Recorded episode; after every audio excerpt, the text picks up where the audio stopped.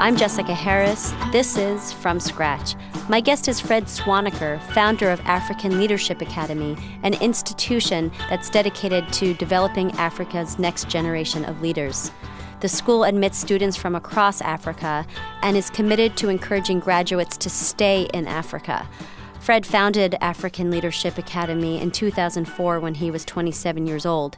He's a graduate of Macalester College in Minnesota and has an MBA from Stanford Business School. Welcome. Thank you. It's a pleasure to be here. You lived in over four countries before you were 18 years old. Why did your family keep moving? You see, Ghana had an excess supply of uh, skilled labor. Uh, and so other countries in Africa, as they were developing, would come to to Ghana to look for professionals like lawyers and teachers and doctors. And my dad was a magistrate, and my mother was a teacher. So they were recruited by different countries in Africa to come and work in their civil service. So that's how we moved around. You did your primary and secondary schooling in Africa, and then you went to Macalester College in Minnesota. What was the thinking behind that? My mother had been to graduate school in Minnesota. Uh, and so when I was growing up, I used to look at pictures uh, in her album, and I would see pictures of her, you know, in, in the snow. Macalester is also known in Ghana and Africa because that's where Kofi Annan, the former Secretary General of the United Nations, went to college. Did you have the intention of definitely returning, or was there part of you that thought, oh, you know what, maybe I'll stay put in the United States? No, you see, one thing that all these experiences of living and working in different parts of Africa did is it made me very passionate about being an African. Mm-hmm. So most people who grew up in Africa only know the country that they uh, were born in. In fact, their perceptions of the rest of the continent is what they see on CNN. I had seen that there was tremendous beauty in Africa and tremendous potential, that we were really the next frontier of development. What did you think were the key ingredients to helping with Africa's development? When I look at the history of Africa, we've been through different phases of development. Um, you had the period in the 60s, which was the independence era. You know, African countries breaking away from the shackles of colonialism and, and gaining their political independence. And then you, you moved into phase two, which was the period of real political instability. Then phase three, which is more stability, and there's more uh, semblance of democracy. And when you know a change of government happens by force, it's seen as an exception now, rather than the rule it was 20 years ago. The thing that's left to be done in Africa now, I believe, and this was my perception when I was graduating from Macalester College, was to create prosperity and, then to eradicate poverty so the first job I got um, out of college was with McCall- was with McKinsey, mm-hmm. the consulting firm. Mm-hmm. I wanted to understand business. I wanted to see how, um, how business was being done in Africa, and that was how I began my journey of understanding, um, you know, what we needed to do to bring this next phase of change to Africa. There have only been like a handful of leaders that have helped to transform African society, ranging from you know Nelson Mandela to Desmond Tutu. Why is why do you think Africa has kind of such a scarcity of leadership? See, when Ghana got independence in 1957, there was something like 18,000 university graduates in the whole of sub-Saharan Africa, if you exclude South Africa from the picture. Countries like the DRC, the Democratic Republic, Republic of Congo, had four university graduates in 1957.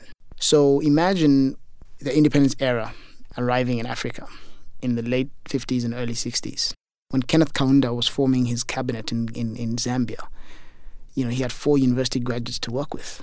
And so that's the, the, the, the state at which Africans found themselves in the, in the first set of leaders who took over the continent your mother started a school in Botswana, and you, at age 18, became the headmaster of that school. Why did you become the headmaster of the school? My mother had, um, been a, was a really uh, great teacher. And uh, so the parents approached her and said, you know, would she set up a school for them? But she had no experience raising money. My dad had just passed away. He died of high blood pressure and, and uh, hypertension. Or, you know, basically had a heart attack, yeah. So she didn't have any financial resource of her own and she had to look after four kids. So she said, Look, I can't quit my job as a teacher and start the school for you. What I will do is i I'll start a study group. And then it grew, more and more kids came, and then the next thing was 20 kids, and then 25 kids. And then I had finished high school, and I had a year to wait before I went to college. And so my, my, my mother said, You know, why don't you run the school for me? And so for a year, I was the headmaster. I taught some classes, I managed some of the teachers, and dealt with the parents. And Um, and I, you know, in the afternoons, I'd go and meet with her, and we'd discuss the strategy for the next day. And today, that school is one of the top performing primary schools in Botswana. And it's called Mount Pleasant English Medium School. Exactly, and it has about 300 children. Did you think, you know, during that year that, you know what, I'd like to make a career out of being the headmaster of a school? Absolutely not. Um, I had no idea that one day I'd be back uh, in education and uh, in leadership development. You know, I saw my future um, as a businessman. So here you were, uh, you were at McKinsey, and then you decided to go to Stanford Business School. And McKinsey uh, paid for your education at Stanford Business School, about $125,000. And you were supposed to return to McKinsey, but instead you decided to start uh, African Leadership Academy. What was the catalyst for saying, you know what, there is a scarcity of leaders in Africa, I'm going to start ALA rather than return to McKinsey? So, in between my first and second year at Stanford, as most MBA students do, I had to find an internship. Given that I was supposed to go back to McKinsey after my MBA was finished, I thought, let me just do something interesting. So, there was a, an opportunity to go and work in Nigeria to help set up a microfinance institution. Mm-hmm.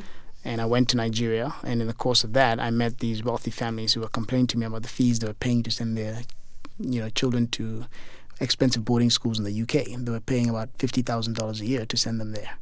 So I was thinking, wow, why are we paying so much money to send, uh, you know, young people to these schools in the UK? Why don't we have the best education institutions in Africa that can keep them on the continent? Um, because I was worried that these young people that were leaving were the future leaders of Africa. So that's when the light bulb went off, and I said, you know, why don't I actually build this institution? And so I said, you know what, I need to find a way to pay this hundred twenty thousand off to McKinsey and really do this. I didn't know where I was going to get the hundred twenty thousand dollars from, but when I graduated, um, I called McKinsey and said, you know, I'm not coming back. How did you raise the hundred twenty thousand dollars to pay them back? I had borrowed some money from um, my mom, mm-hmm. um, and then also um, I had raised some money um, to start ALA from my friends and family, and, and part of that was the salary I was going to pay myself. And so what I did is I took the salary that I was going to pay myself and gave it to McKinsey. Mm-hmm. So and so then I had no salary to live on for the next two years. And where were you living at the time?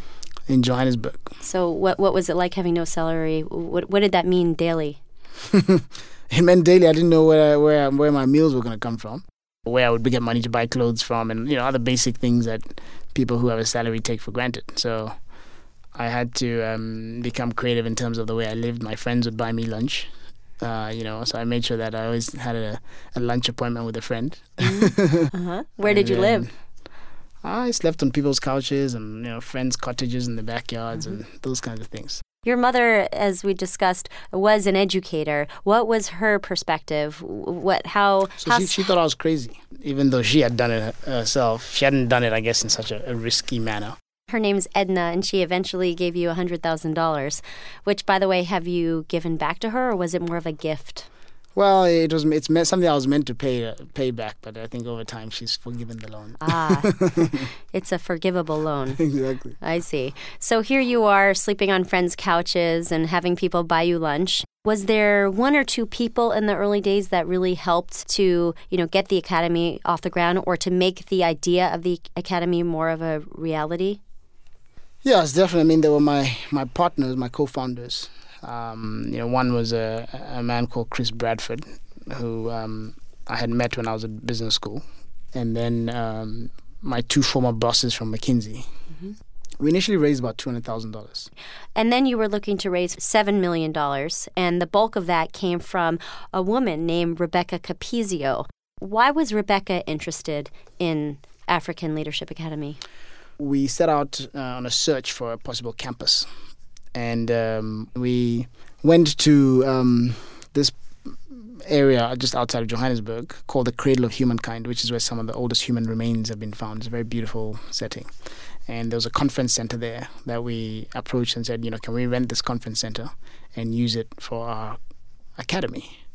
And they said, you know, sorry, we're fully utilized, but why don't you go next door?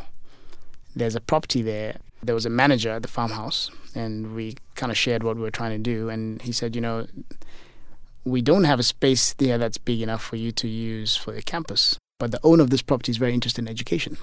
So why don't you send us something and we'll send it to the manager, to the owner. And we didn't know that the owner was this woman, Rebecca Capizio, who um, comes from the Oppenheimer family that owns De Beers in South Africa. De Beers, the Diamond Empire. The Diamond Empire, exactly. So we sent her a one page description of what we were trying to do, and she wrote back and said, You know what? I don't have a facility that you can use, but I like this idea so much that I'm willing to build it for you. Huh. And we thought, wow, does she really know who we are? I mean, she likes. I mean, just from a paragraph, she she's uh, willing to commit. You know, does she know how much money we would need? So then we said, you know, okay, can you know we're coming to Seattle uh, in a few weeks. Can we come and meet with you? Because she was living in Seattle at the time. Exactly. That's why she wasn't at her property when we visited. Mm-hmm. and so we went and met with her, and uh, you know, we said, look, this is going to cost us about five million dollars to build it. Are you willing to commit this money? And she said, yeah. Hmm. And uh, that changed everything. Do you remember that that specific moment? Were you in her house when she talked to you about it? Uh, we're sitting in a lobby in a hotel in uh, Seattle, and uh, she had come with her husband, and I was there with Chris. When we met her, it was it was kind of a surreal experience. You know, we were these 27 year old guys uh, with just an idea on a piece of paper. Incidentally, in addition to Rebecca Capizio, another woman was pretty instrumental to you in the early days, and that was the former CEO of Hewlett Packard, Carly Fiorina, mm-hmm. who had gone to high school randomly in Ghana. Mm-hmm. How did she help you?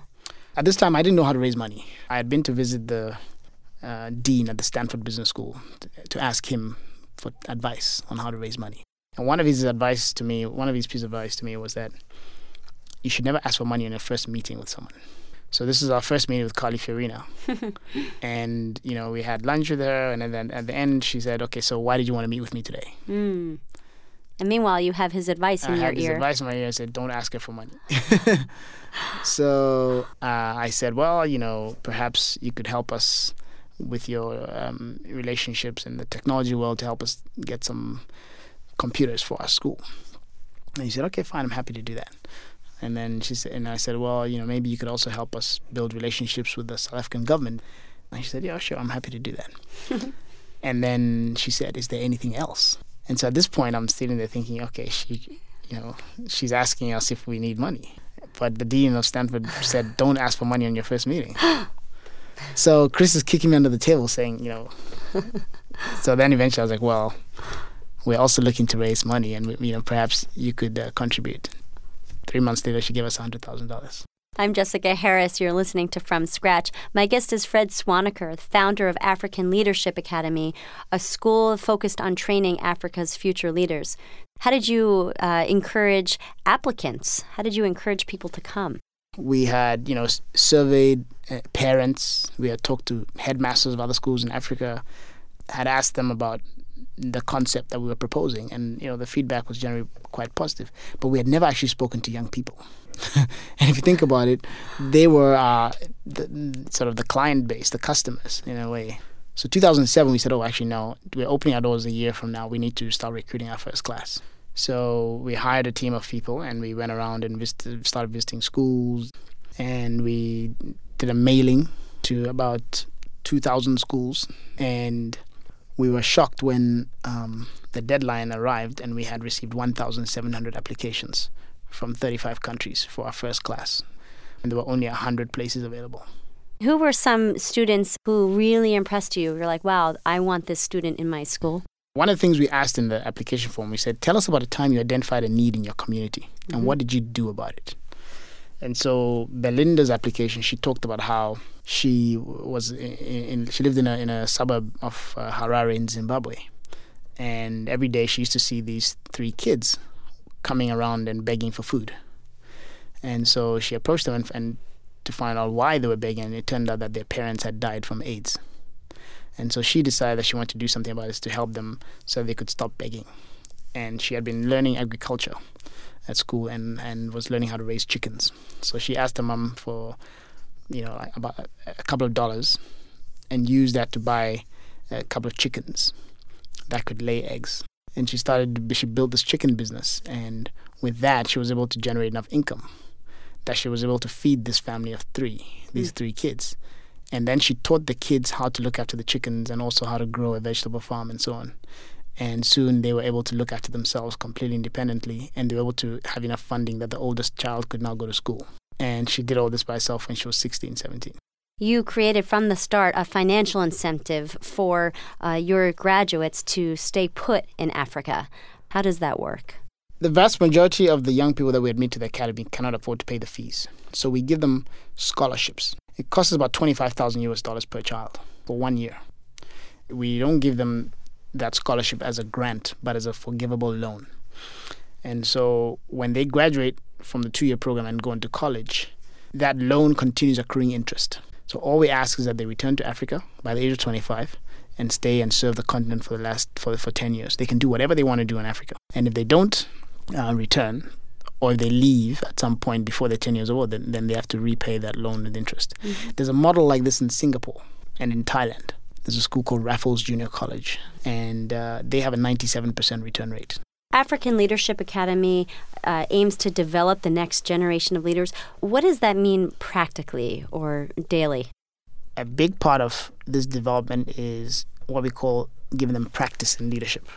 So while they're at the academy, they, they, they all have to do what's called a culminating project, where they either have to launch a business or launch a, a social venture in the community. And what we're trying to do there is to simulate the kind of experience that Mark Zuckerberg had in his dorm room at Harvard when he started Facebook. So over the last few years, we've launched about 42 different ventures, uh, ranging from a bank that operates on our campus to a farm on the campus to a clothing store to um, sustainable community uh, agricultural projects that have all been spearheaded by these young people. And we have a venture fund on our campus that invests in them. Uh, and uh, aim there is to really give them the taste of being an entrepreneur and being a leader in real time in real life. And we believe that if you give them uh, uh, this defining experience at that age, it gives them the foundation and the passion to go on and do entrepreneurial ventures and, and to be leaders on a much bigger scale later on in their lives. If I hadn't had this experience when I was 18, running my, my mother's school, I don't think I would have had the confidence or the experience to one day do what I'm doing today with ALA, which is on a much bigger scale. And if you look back a lot of entrepreneurs, Richard Branson, when he was 15, 16, was selling magazines. And that prepared him to go and launch Virgin one day. And so it's the same kind of practice and leadership that we like, that we spend a lot of time trying to give these young leaders. And then the other thing we're doing is uh, exposing them to a network of mentors and um, potential advisors and people who can open doors for them um, as they go through different stages of their lives. So, what's an example there's a, a young man from um, the Democratic Republic of Congo. He's a refugee. He came to ALA uh, on a scholarship, and while he was there, we had a guest speaker who visited campus. And this woman is involved in using theater as a way to help victims of trauma. Joseph was so struck by her, her talk that he said, You know, I really want to go and replicate this in my refugee camp. And in the process, the woman also got so involved that she helped him raise 20,000 US dollars and he used that to build the first high school in his refugee camp.